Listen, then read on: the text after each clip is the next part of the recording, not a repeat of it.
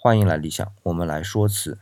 你看啊，我连着几天说的都是红色的瓷器，说着说着呢，就跑到明代去了。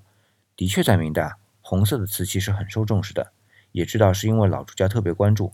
道理啊，就在这朱，撇为朱啊，是老朱家的姓，同时呢，又是红色的意思。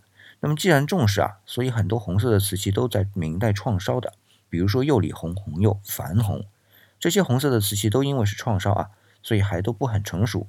但是比较悲催的是啊，除了对窑口温度控制相对比较简单的矾红外，釉里红和红釉在明代创烧，在明代就失传了。说是失传啊，但后来在清朝呢又开始复烧起来，这就得益于两点：第一呢是国力强盛，康乾盛世嘛。虽然说清朝不是很招我待见啊。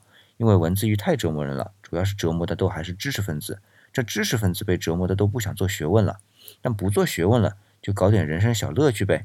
所以什么瓷器啊、竹刻啊都发展到了极致。第二呢，是科学技术发展起来了，辅助的啊，就让原来难烧的瓷器变得好烧了。这点我也讲过。所以到了清朝呢，除了釉里红和红釉被复活以外啊，还出现了许多红色的瓷器是以前没出现过的。比如说我下期开始要讲的窑变红。